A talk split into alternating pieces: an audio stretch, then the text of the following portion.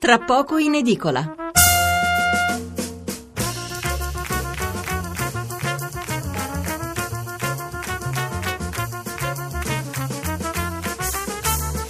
Buonasera da Stefano Mensurati e benvenuti all'ascolto di Tra poco in edicola, la rassegna stampa notturna di Radio 1. 800 05 05 78 il numero verde per intervenire in diretta, 335 699 29 49 il numero per inviarci un sms. Due le aperture preferite dai quotidiani di sabato 1 ottobre. La situazione in Campidoglio con il rimpasto della giunta Raggi e la crisi della Deutsche Bank, una crisi che sta facendo tremare i mercati finanziari ma che preoccupa tutti, tanto che in America eh, sembrano voler ridurre la multa di 14 miliardi di dollari per gli imbrogli sui derivati e questa notizia ha ridato un po' di fiato al titolo.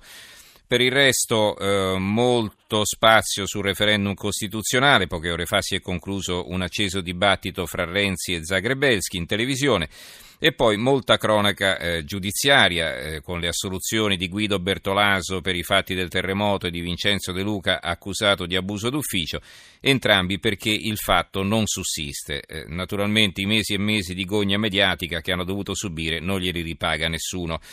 C'è poi la notizia della morte di Bernardo Caprotti, il fondatore di Esselunga, e ancora la notizia del ritrovamento di due quadri di Van Gogh in un covo della Camorra. Eh, la puntata di questa sera. Eh, partiremo dalle grandissime difficoltà che sta attraversando la Deutsche Bank, la prima banca tedesca e una delle più importanti in Europa.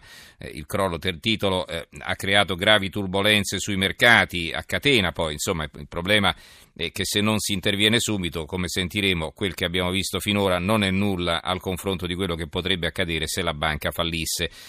Partiremo da qui per poi allargare il ragionamento alle banche italiane, al Monte dei Paschi, alle quattro banche fallite e salvate, lasciando però il cerino in mano agli obbligazionisti e agli azionisti e ad altre realtà malate eh, che in Italia non mancano, ricordo la Popolare di Vicenza, Veneto Banca, e quindi parleremo inevitabilmente di errori e furbate e anche mancati controlli. Dopo l'una presenteremo il nuovo numero dell'Espresso e poi un ampio spazio dedicato ai furti di opere d'arte. Avete sentito dei due Van Gogh ritrovati per caso nel corso di un'operazione anticamorra, ma il discorso si può facilmente allargare anche alle opere d'arte sparite e poi ricomparse nei musei o nelle collezioni private opere razziate qua e là per il mondo dalle potenze coloniali oppure da chi occupava un territorio come Hitler e Napoleone, eh, ma sono solo due esempi che poi lo ripuliva prima di andare via. Attenzione, poi un'altra domanda è se la strada da seguire è quella di riportare tutto a casa propria. Ricorderete la vicenda della stele di Axum, l'obelisco che stava a Roma davanti al Palazzo della FAO che qualche anno fa abbiamo riportato in Etiopia dove per tanto tempo è rimasto smontato in mezzo al deserto e dove oggi non lo va certo a vedere nessuno. Allora, questa è la nostra scaletta per l'ultima puntata della settimana. Partiamo subito con la lettura dei titoli e dei commenti su Deutsche Bank e incominciamo dai quotidiani economici. Deutsche Bank scuote le borse, l'apertura del sole 24 ore, giornata in altalena sulle piazze finanziarie europee, Francoforte chiude a più 1%, Milano più 0,38, Wall Street più 0,9, la banca prima crolla, poi risale e trascina a rialzo i listini per le voci di accordi sulla multa USA. Eh, vari eh, richiami in prima pagina eh, su questo tema. Per Merkel scoppia un'altra grana elettorale, il servizio di Alessandro Merli. Ancora, se Visco rilancia il salvataggio pubblico di Rossella Bocciarelli. La strada stretta fra regole in eccesso e tassi zero di Isabella Bufacchi. È il momento di rivedere le regole sul bail-in di Moria Longo. L'articolo di fondo è di Marco Onado, vi leggo quel che appare in prima pagina, il titolo è Le risposte che mancano da Berlino e da Bruxelles eh, sui salvataggi bancari, si intende. Eh, il vero problema dei tedeschi, scrive Onado, è che non riescono ancora ad ammettere che l'economia che si considera la più solida al mondo possa avere un sistema bancario estremamente fragile. Ancora più difficile riconoscere che Deutsche Bank, che avrebbe dovuto replicare nella finanza il modello tedesco orientato all'esportazione e dominare i mercati, è la banca più fragile nel gruppo dei grandi attori globali. Eppure proprio così, le banche tedesche sono le uniche al mondo che complessivamente hanno chiuso il 2015 con un risultato netto negativo. Deutsche Bank dal canto suo ha chiuso l'ultimo bilancio con una perdita di quasi 7 miliardi e non prevede un utile nel 2016 è la banca meno capitalizzata nel gruppo delle banche di rilievo sistemico e da vari mesi il tasso dei CDS, cioè la copertura contro il rischio di default, è schizzato a 250 punti base, ben al di sopra dei suoi concorrenti, molti dei quali non scoppiano esattamente di salute.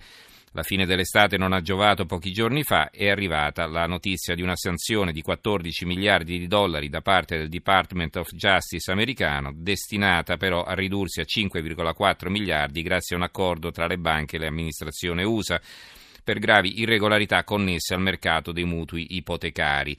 Pioggia sul bagnato, le azioni hanno toccato nuovi minimi e sono scese a meno di un quarto del valore contabile, mentre le obbligazioni più sicure sono passate da un tasso di 0,66% a metà agosto al 4%. È il segno che i creditori di Deutsche Bank, cioè altri intermediari e hedge fund, sono molto nervosi e stanno liquidando in massa i loro investimenti sulla banca tedesca un articolo molto tecnico ma molto preciso anche, adesso vedremo poi di esemplificare alcuni concetti con i nostri ospiti. Milano Finanza apre così le occasioni dell'orso tedesco. In che senso le occasioni? Deutsche Bank e Volkswagen sotto il tiro degli americani, Draghi e l'Unione Europea spingano perché spendano di più, banche e assicurazioni in crisi e la Merkel che rischia e non ha eredi. L'economia annaspa un po', però la borsa è ancora in salute. Insomma, Milano Finanza cerca di rassicurare gli investitori ma di questi tempi è un compito piuttosto complicato. Ehm, la stampa, Deutsche Bank fuggono i fondi e la borsa trema. Il quotidiano nazionale Giorno della Nazione il resto del Carlino, banche ora trema a Berlino, i fondi americani in fuga da Deutsche Bank, mercati, mercati nel panico, poi il recupero, Merkel cerca l'aiuto di capitali amici, l'Unione Europea niente aiuti di Stato. Il giornale ha un'apertura a due colonne, eh, la Germania piange ma incassa e affonda l'Italia eh, e sotto c'è il, l'articolo di fondo, l'editoriale di Nicola Porro, il vice direttore Gli sporchi giochi politici della Deutsche Bank, è il titolo. Nella primavera del 2011 Deutsche Bank vende in blocco la bellezza di 7 miliardi di titoli di Stato italiani che aveva in pancia. Nella relazione trimestrale del 30 giugno 2011 si legge un numeretto impressionante. All'inizio del periodo la banca tedesca aveva in portafoglio 8 miliardi di euro tra, BTP e CCT e alla fine del periodo la, la consistenza era scesa a 996 milioni. Come sempre avviene per una semplice legge economica, se un venditore getta sul mercato una grande quantità di, prodotti, dalle banane ai titoli di Stato, il loro prezzo crolla e se il venditore viene considerato autorevole, in molti lo seguono e ciò che avviene sui nostri titoli di Stato sono falcidiati dalle vendite e di conseguenza il Tesoro italiano per piazzare la sua merce deve spendere un mucchio di quattrini in interessi. Il cosiddetto spread si allarga con beni simili. La grande istituzione finanziaria fece trapelare che il suo comportamento era dettato dall'incertezza economica dell'Italia, non voleva tenere in bilancio una merce che poteva andare a male dunque se ne disfaceva. In Italia si gridò al complotto, i tedeschi attraverso Deutsche Bank mettevano con le spalle al muro il governo, allora guidato da Silvio Berlusconi, e così fu.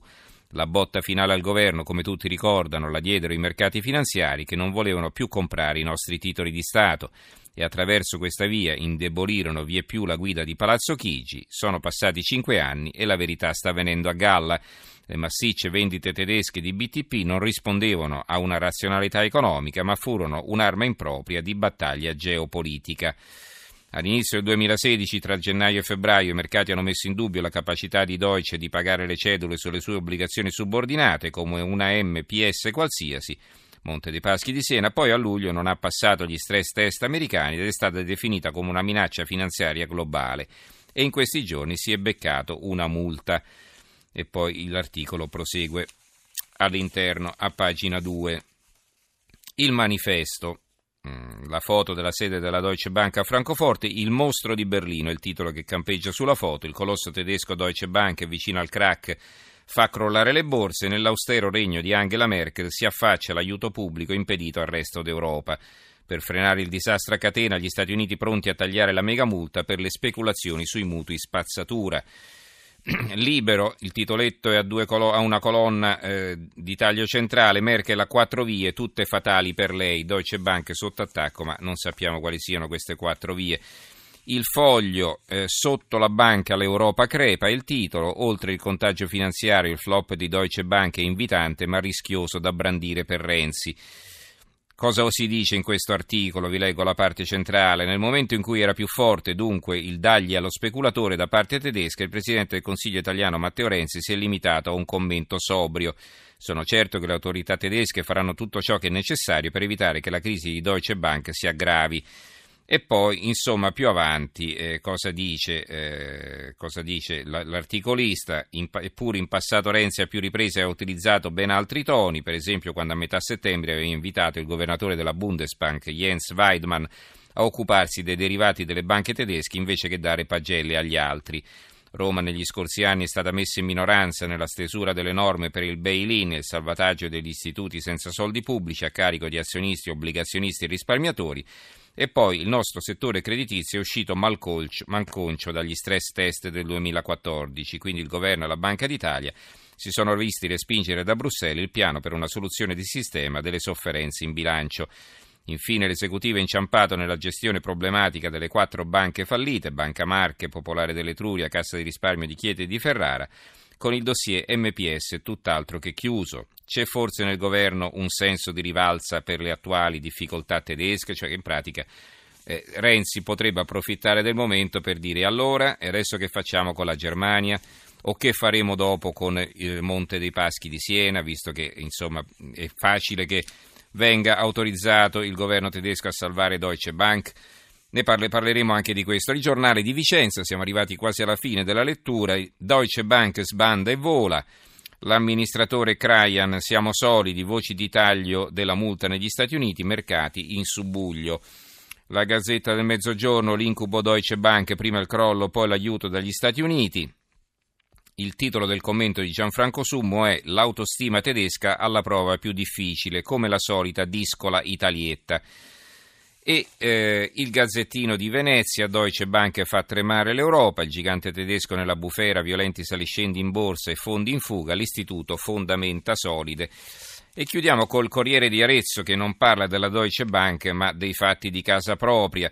Eh, settimana decisiva per via Calamandrei, quindi si parla di Banca Etruria, vittime del salvabanche da Papa Francesco, banca proroga ok, Ubi studia i dossier.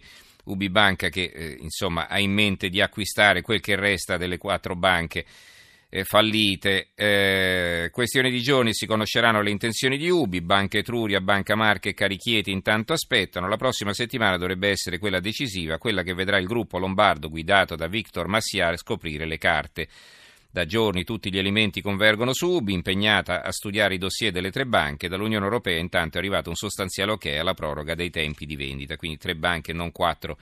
Evidentemente la Cassa di risparmio di Ferrara non la, interessa- non la considerano interessante e non se la vogliono comprare. Va bene, eh, ricordo i nostri recapiti 800 05 05 78 il numero verde 335 699 29 49 il numero per gli sms.